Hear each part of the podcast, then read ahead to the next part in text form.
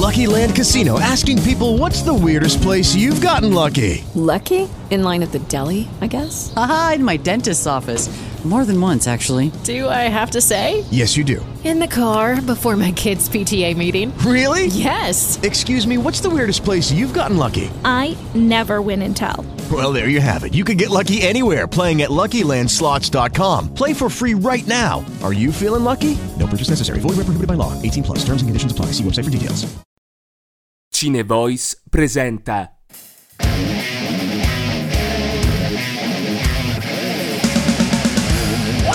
Guida da combattimento ai mostri grossi.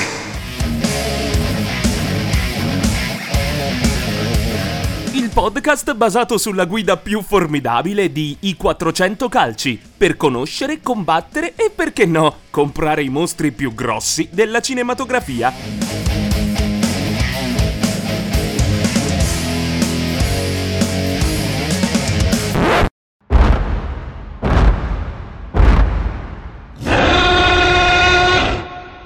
King Kong di Nanni Cobretti. Nome Kong, o se volete essere formali, non è né Mr. Kong né Dr. Kong o Ragionier Kong, ma King Kong. Chi gliel'ha dato? Gli abitanti di Skull Island, paese natale del nostro mostro, verrebbe da dire. Però non è che assistiamo alla scena, eh? Potrebbe anche essere che quello sia il suo nome di battesimo affibbiatogli dai suoi e che lui semplicemente si sia premurato di farlo sapere agli indigeni del posto, i quali in qualche modo lo devono pur chiamare quando hanno qualcuno da offrirgli in sacrificio slash merenda. Kong è un nome tutto sommato facile e quindi potenzialmente un diminutivo se si sposa quest'ultima ipotesi, che in effetti chissà i gorilla giganti con quali nomi impronunciabili si battezzano tra di loro.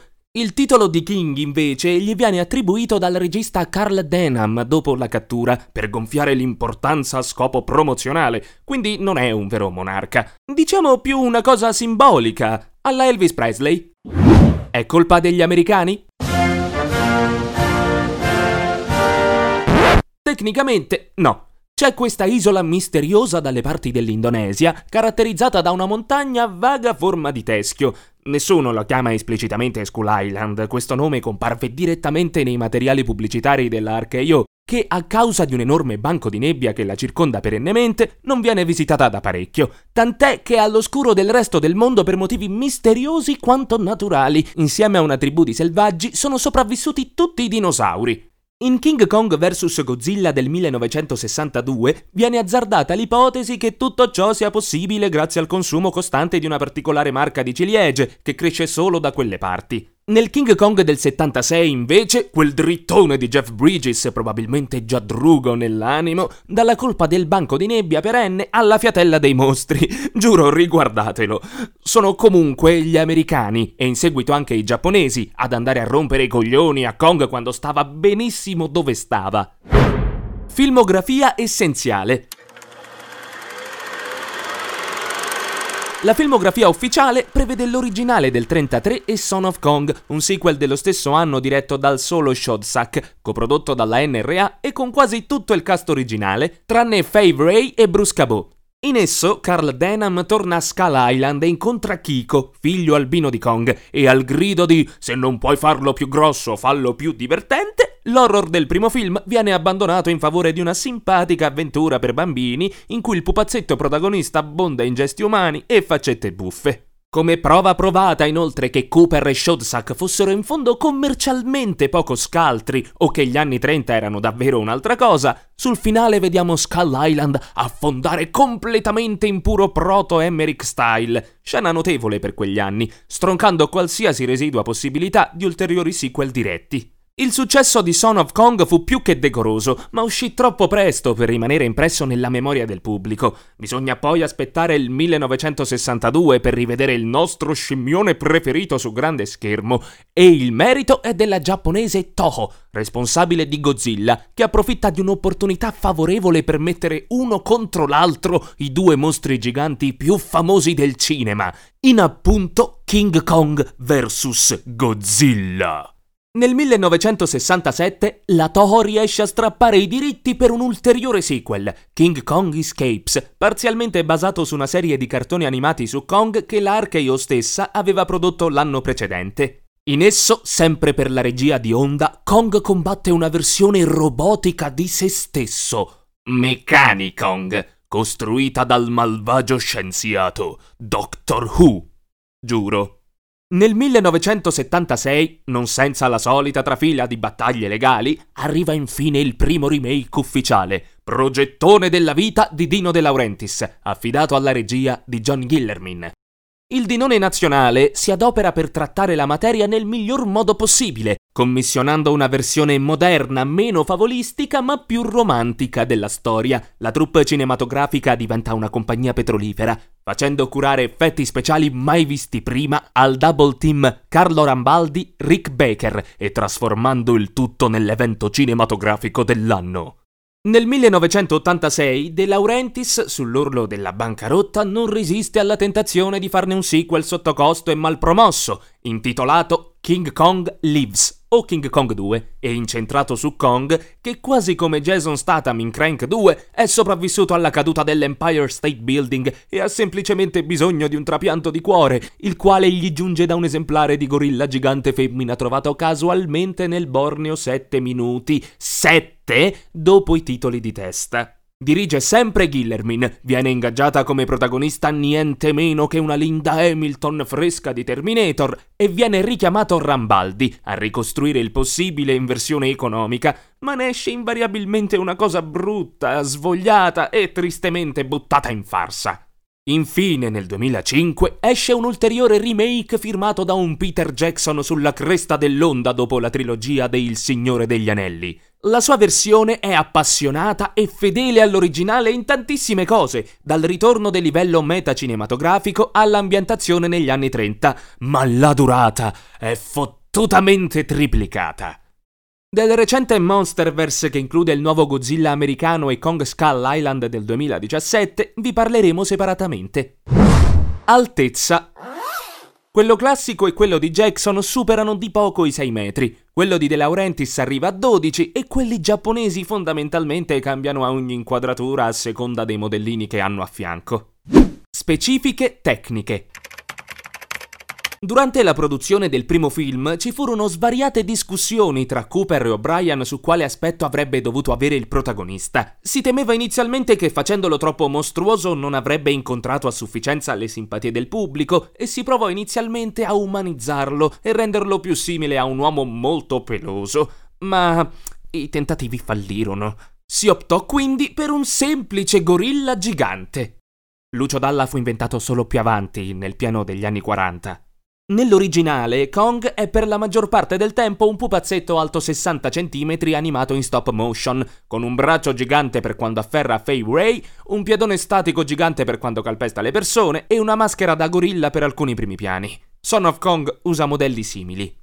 King Kong vs Godzilla e King Kong Escapes usano mimi in un costume orribile, ma per alcune scene furono costruite una mano gigante che afferrasse l'attrice di turno e una testa robotica capace di alcuni movimenti base. Nel King Kong del 76 il grande protagonista è uno spettacolare costumone indossato da Rick Baker e sei diverse maschere dettagliatissime, ognuna specializzata in diversi movimenti ed espressioni. Ad essi si aggiungono due enormi braccia meccaniche costruite da Rambaldi e più per capriccio di De Laurentiis che per effettiva necessità, l'enorme Kong alto 12 metri, capace di pochissimi movimenti elementari. Quest'ultimo fu al centro della campagna promozionale, ma nel film finale lo si vede in appena una manciata di campi larghi durante la scena della presentazione a New York, prevalentemente quando è ancora incatenato.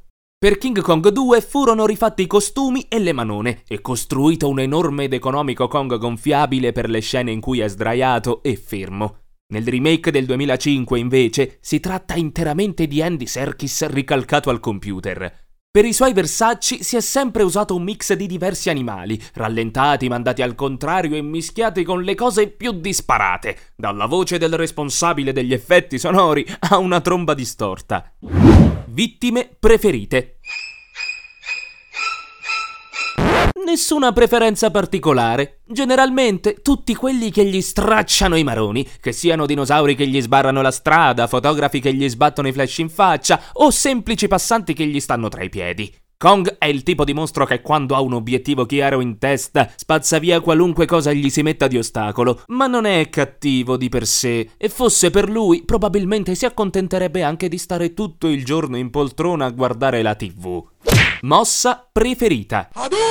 Battersi i pugni sul petto per vantarsi. Kong alla fine è un normale scimmione, giusto un po' più grosso, e non ha un repertorio di mosse particolari che non siano lo zompare qua e là, calpestare, strangolare, massacrare di cazzotti. Sono leggendari i suoi schiaffoni agli aerei e in King Kong vs Godzilla sono esilaranti le scene in cui prende a impallinare l'avversario con massi giganti. Nello stesso film, tra l'altro, si teorizza che riesca in qualche modo a incanalare elettricità nel suo corpo, la quale gli aumenta la forza e gli permette di tirare schiaffi particolarmente efficaci, ma è una nozione che non viene più recuperata. Ha comunque una certa predilizione per lo scardinamento mascellare, che usa come mossa finale sui tirannosauri nel King Kong del 33 del 2005 e in King Kong Escapes e contro il serpente gigante nel King Kong del 76. Omicidio migliore. C'è poco da fare. Ogni volta che King Kong incontra un T-Rex è un regalone. La preferenza, a seconda della vostra sensibilità, la dividerei tra l'originale del 33 con i pupazzoni che si ribaltano o il più antipatico ma magistrale scontro interamente digitale nella versione del 2005. Come si sconfigge? Facendogli annusare la patata. Quando Kong sente odore di figa, rigorosamente bionda, non capisce più niente. Sul serio, se avete visto l'originale del 33 soltanto in tv, può essere che fosse una versione accorciata della scena in cui lui strappa i vestiti a Fay Ray con sguardo arrapato. A quel punto lo si spara tante, tante, tante, tante volte finché non cade da un posto molto alto.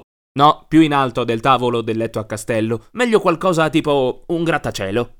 Ricorda una vagina? Really? Come tutti i mostri di origini iconografiche naturali e non inventate di sana pianta e quindi scevre da ogni influenza del tormentato subconscio del proprio creatore, no. Ma la figa gli piace. E come se gli piace? Se fossi un biologo, lo accarezzeresti?